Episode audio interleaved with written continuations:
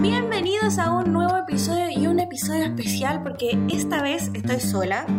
Estoy sola aquí después de Año Nuevo. Seguramente no nos hemos escuchado hace tiempo porque en realidad ha sido muy difícil el tema de grabar a distancia con Felipe. Pero ya vamos a estar de vuelta quizá en unos próximos, próximos episodios. Mientras tanto, vengo hoy yo en especial, en especial, yo Lunani, para quienes quizás estén escuchando por primera vez o no sé, eh, o quizás solo llegaste por el título de este podcast, pero vengo a hablarles de un estreno muy peculiar que hubo en Netflix, porque quizás si estás acá algo no entendiste, a algo le estás buscando explicación y por algo me estás escuchando.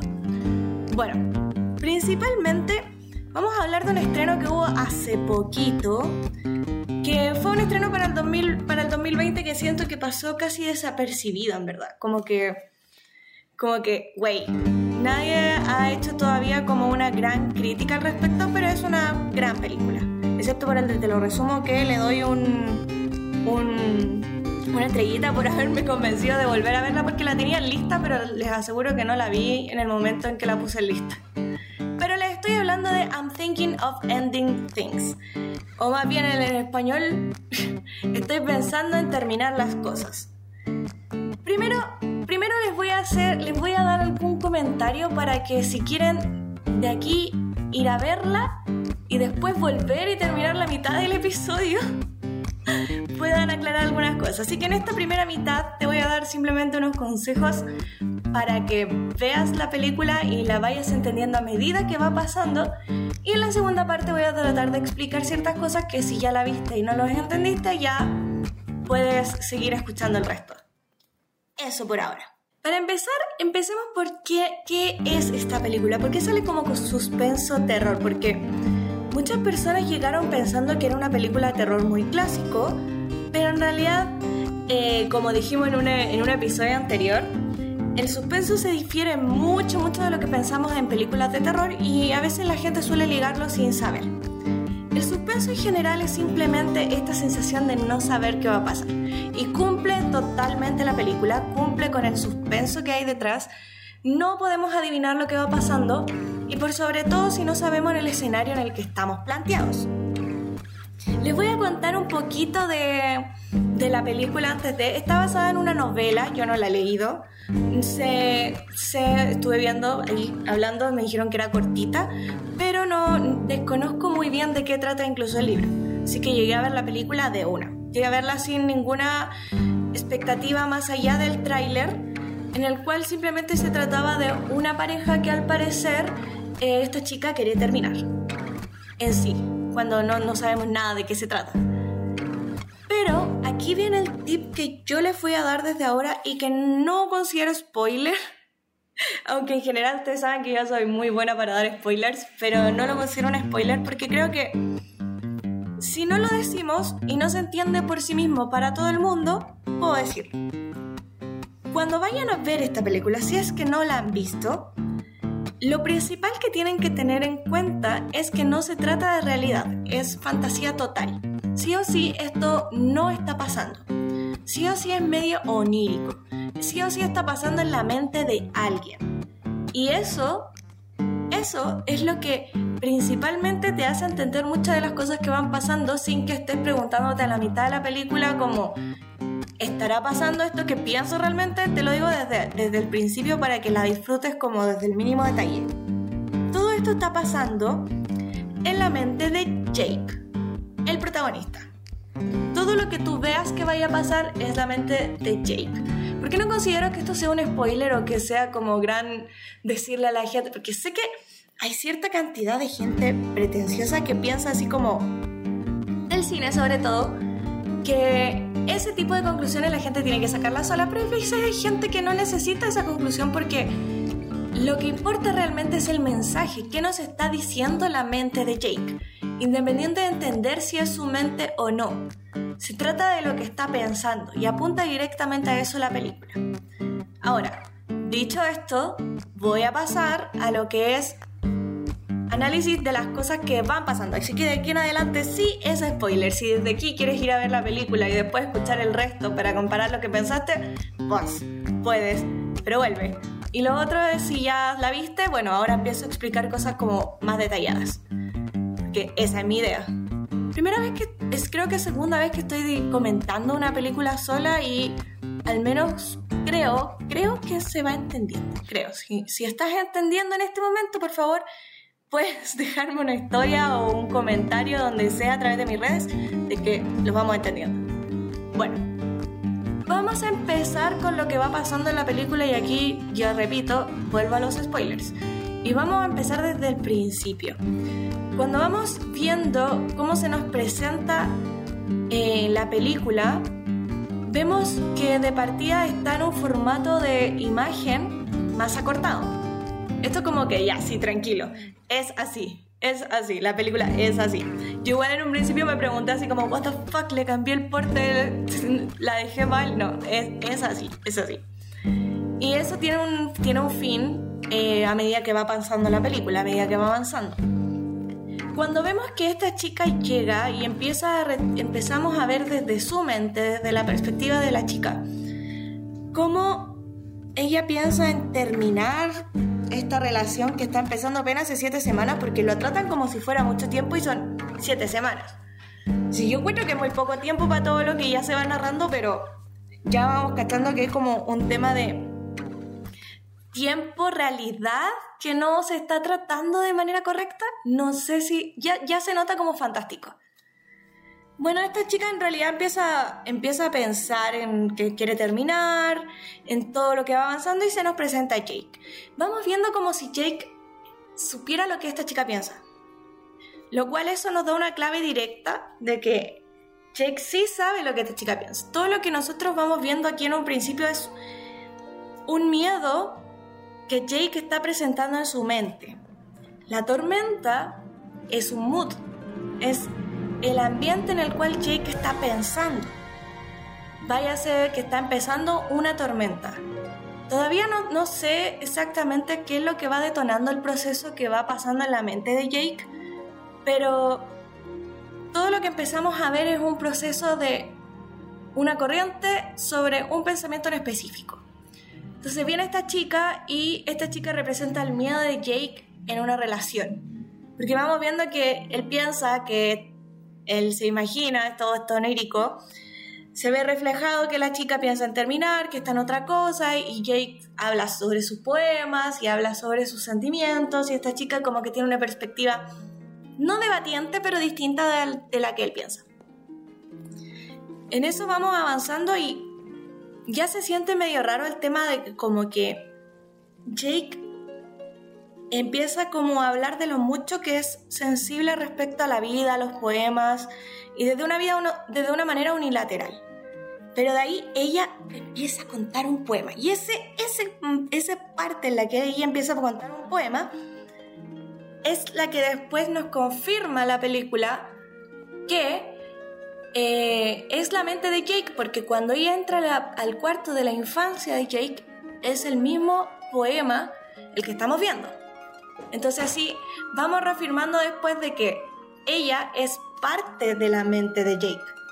Todo lo que ella sabe igual es parte de la mente de Jake. Eso, eso es un punto importante, pero, pero en general como que, pero en general hay que tomarle importancia a lo que dice el poema. Y es que Jake es Jake en el auto es la parte real de su vida, la parte que vemos de Jake, Jake tal cual, él es así en la vida real. La conexión es como se percibe a él mismo, es la conexión con todo, con todo su alrededor. O sea, todos los recuerdos, todo es él, él, él tácitamente.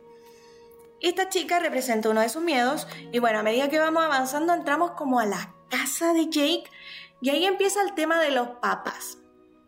Jake dice algo muy importante antes de entrar, y es que hubo un suceso importante en esta casa, en esta granja, que él enfatiza que es una granja, que representa trabajo, que representa un estereotipo de vida, que representa expectativas, que representa una familia común estadounidense, bla, bla, bla.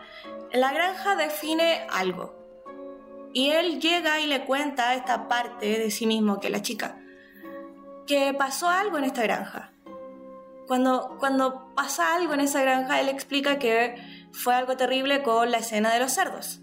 Cuando vemos la escena de los cerdos, Él dice, mi papá siempre se preocupó por ellos, siempre les tira comida, siempre les eh, estuvo pendiente del cuidado, pero no se dio cuenta que poco a poco a los cerdos se lo estaban comiendo por debajo. Los gusanos se lo estaban comiendo por debajo. Y él lo cuenta, lo cuenta como una historia muy. muy. muy importante y muy, natural también dentro de lo que pasa en la granja. Igual enfatizándole a ella que en otra, en otra época del año o en otro mood, en realidad con otro clima, toda la historia se vería de manera distinta y la granja se vería más bonita y todo lo que hay alrededor se vería mucho mejor. La casa de la infancia de Jake es una, uno de los centros de sus traumas, porque vamos a ir viendo como todos sus traumas, o sea, los principales. Es un recorrido de pensamiento que él ha hecho muchas veces, que él ha hecho repetidas veces. Porque después de que él cuenta esto, ingresa a la casa y ahí vemos recuerdos de los papás en diferentes y aquí ahí se empieza a confundir la gente. Hay veces que decía así como, ya, pero primero se presentan de cierta edad, después van cambiando, van mutando y dice, ¿por qué? ¿Qué es lo que qué es lo que muta en sí? Y además ella va cambiando de nombre, de, de profesión y de cómo se conocieron. Punto importante. Todo esto va revelando información de la familia de Jake y su infancia. Todos los recuerdos en cual sus papás son jóvenes y él es un niño son con los papás de manera sana. Los papás eh, sin esta personalidad que después es como un poco incómoda porque el papá está como medio pareciera que tuviera como cierta enfermedad y la mamá se atrapada como en una sumisión compleja, pero de a poco se va abriendo cuando existe una pelea, una pelea respecto a él. Y aquí es claro ver que los papás vieron que su hijo tuvo un cambio y no lo supieron abordar y eso generó quiebres en la familia con peleas que eran frente a él respecto a su sexualidad, respecto a cómo se daba, porque ese es un tema muy importante, como el tema de la palabra eh, maricón, que era al final que es un insulto, que es peyorativo, pero se nota desde un principio que vamos viendo que la palabra le, le pega mucho. Y después, claro, se repite esta frase en los papás, así como, no, es que las peleas eran por esto, y uno va casi entendiendo algo, pero después hay ciertas culpas de parte de él, como en el momento en que quizá la mamá se va casi muriendo. Eh, vamos viendo así como palabras o sea, frases claves como que el papá le dice que em, ella era muy alegre, que ella solía ser una mujer muy feliz. Entonces esta concepción que él tiene respecto a los papás que desata cierta ira en él y también una concepción personal que él va teniendo de ellos se ve reflejada. No es que los papás sean psicópatas, no es que sea parte de la película de terror que, que sean incómodos, a pesar de que uno lo puede pensar así en primera así como en, una primera dimensión, como si lo vemos tácito. Si lo vemos tácito. Bueno, todo esto al mismo tiempo que vamos viendo ciertos, ciertos inserts del conserje y todo el mundo así como, what the fuck el conserje. Como que una pregunta clave, buscáis I'm thinking of ending things y todo como, y el conserje, pues la puta madre, ¿qué pasó con el conserje? ¿Es real el conserje? El conserje es un concepto clave, pero que te lo, se lo van explicando más adelante. Pero una pista que dan es que, uno, Jake habla mucho de cómo ama los musicales y sobre todo Oklahoma. La primera escena que sale es un conserje en el colegio viendo a estas chicas que cantaban el musical de Oklahoma y se están presentando y lo miran a él de una manera como, no sé si es peyorativa, pero en realidad lo, existe como cierto desagrado, cierto desagrado como hacia el conserje y él esconde su mirada. Y después de eso, hay otro insert del conserje viendo tele. Como que ve una película y en esta película hay otra, otra historia romántica en la cual como que eh, él dice que se conocen de como, como que va a una cafetería esta chica y se pone a gritar y es como una escena romántica muy, muy cliché que él repite cuando en una de las tantas instancias que los papás preguntan cómo se conocieron o cuentan la historia de cómo se conocieron ella y esta chica supuestamente en la cena. En la cena. Entonces, se repite, se repite eso. todas las concepciones de romanticismo, las cosas que va viendo el conserje son las que va representando Jake. Ahora, ¿por qué un conserje? No lo sabemos hasta la escena del baile. Que esa es otra de las cosas que también la gente dice, what the fuck, el baile. ¿Qué es lo que está pasando con el baile? El baile es la respuesta a todo. El baile es la respuesta a el gran trauma de Jake. Y obviamente aquí yo ya dije que para este punto ya hay spoilers. Obviamente el, cuando vemos a Jake dentro de la, dentro de la, dentro de la escuela, uno, al entrar eh, hay muchos vasos de postres, así que este es un recorrido que él en su mente ha hecho varias veces, al momento en que bota los postres a la basura. Y ve este baile en el cual sale de sí mismo como una, una mejor versión de, de cada una versión idealizada, tanto de la chica como de él. Y esta versión idealizada es un baile perfecto, diferente al mismo baile que había visto el conserje en el cual fallaron, que era un ensayo de la obra que vio en un principio. A ver, el conserje son los recuerdos tácitos de Jake, pero manchados por por el abuso que él sufrió de parte del conserje, el cual ese es un mensaje muy claro representado en el baile porque toda esta, toda esta idealización de romanticismo que él sufrió como cualquier adolescente, que empezó a tener ejemplos de, de, parejas, así sea por la cultura popular, sea por libros, sea por su desarrollo familiar, etc. Toda esta idealización que él tuvo se, ve, se vio rota se, fue, se vio interrumpida por el conserje. O sea, toda, toda la esperanza de, de, lo que era una pareja, futuro, el desarrollo normal, se vio truncado por esta figura de un conserje. Que es distinto al conserje que está mirando, porque el conserje que genera el ataque es el, es el que debe ser de su recuerdo real. Debe ser tal y como lo recuerda. Pero aquí el conserje es como, ahí fue cuando él dentro de sus recuerdo se transforma en esta imagen de conserje simbólicamente porque la recuerda de manera manchada. Es una representación de, de todo esto de manera manchada. Manchado por el conserje, el cual después tiene una crisis. Y de hecho, aunque me salté el tema del helado, lo voy a decir de manera súper simple. Para mí el tema del trabajo en, en, helado, en los helados, simplemente tiene que ver con una, con una parte de su vida que son recuerdos como del primer trabajo y es una parte aislada que lo hacía sentir bien y que es como una zona segura, pero es un recuerdo muy vago y al final es una felicidad muy efímera porque ella dice, ¿quién iba a poner este helado, este local de helado así como en medio de la nada, en medio de, en medio de este recorrido del pensamiento? ¿Quién, quién, quién iba a poner este recuerdo? y le dice, oye, quédate aquí, tengo miedo por ti, porque sigas, como quédate en este recuerdo, quédate en, esta sensación. Y la chica que está como advirtiendo esto es, tiene las mismas heridas que Jake, por lo tanto, de nuevo, parte de su pensamiento. Entonces, no hay nada más allá que simplemente ese pequeña nostalgia que a veces intenta escapar de este pensamiento, pero no puede, no puede. Porque es obvio, porque tiene una canción en la cual ese lugar siempre ha sido alegre para todo el mundo, porque para él no.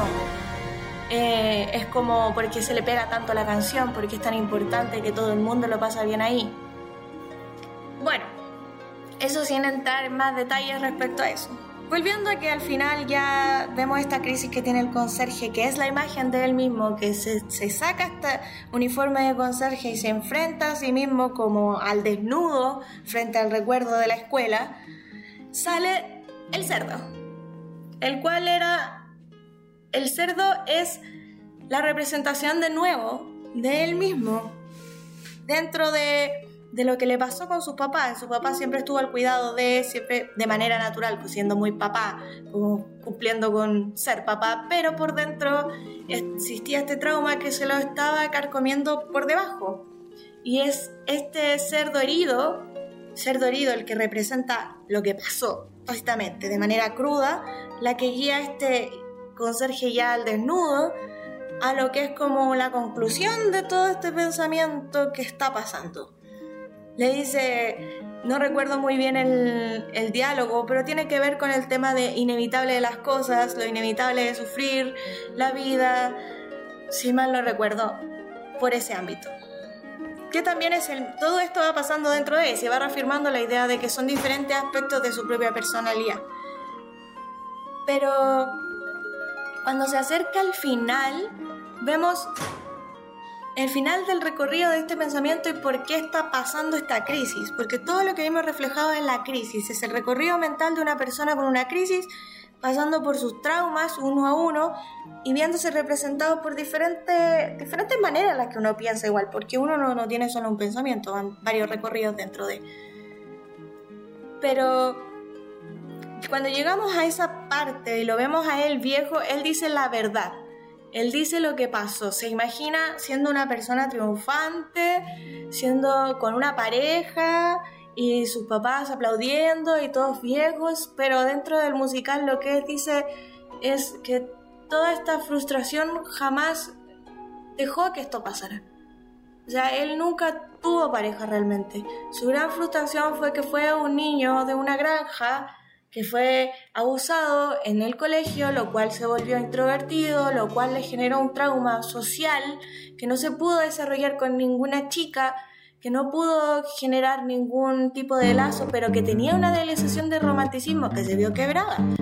Y después, finalmente, llega simplemente la conclusión de que esto nunca pasó, esta, esta crisis pasó, terminó. ¿Y cómo se llama esta crisis? Pensando en terminar las cosas. Porque puede ser una crisis, y esto lo sacamos en conjunto con, con el Roberto también, que no se sabe exactamente cuál es el resultado de la crisis para él, si es de momento positivo o negativo, pero puede haber sido previo a pensar en suicidarse. Es una crisis depresiva, sí o sí. Se trata de depresión, sí o sí. Pero por el título debería ser que es una persona que está pensando en suicidarse y el recorrido de la crisis que te da al respecto. Eso a manera muy personal de cómo se entiende todo. Verifiqué ciertas cosas porque cuando busqué, pues, cuando puse I'm thinking of ending things en Google, como para cachar qué es lo que la gente está entendiendo de esto, casi todo eran siete claves para entender o qué significa qué, qué significa lo que está pasando. Entonces, creo que simplemente hay que darle un contexto. Creo que si se le explica a alguien que es una persona en esta situación, es una, es una película bastante buena y que va dándote estos pequeños detalles que yo disfruté, yo disfruté irlos descubriendo. Debo decir que disfruté ver un mundo onírico así porque el cine en su mayoría refleja la realidad, pero pero reflejar pensamientos es, lo más complicado. Y creo que por eso lo logra. Menos a mí me encantó, pero entiendo por qué quizá mucha gente tuvo complejos al momento de porque es difícil deducirlo de manera correcta o con seguridad que todo esto está pasando en la cabeza de él y darle un contexto que te sirva para poder irla entendiendo. Pero bueno, eso llegando al final dejando ciertos detalles. ¿Qué otros detalles puedo recalcar? Em, mm, mm, mm. creo que si la veo de nuevo puedo ver más detalles. Se pueden ir descubriendo más detalles. Creo que tienen eh, varias, debe tener muchos mensajitos escondidos.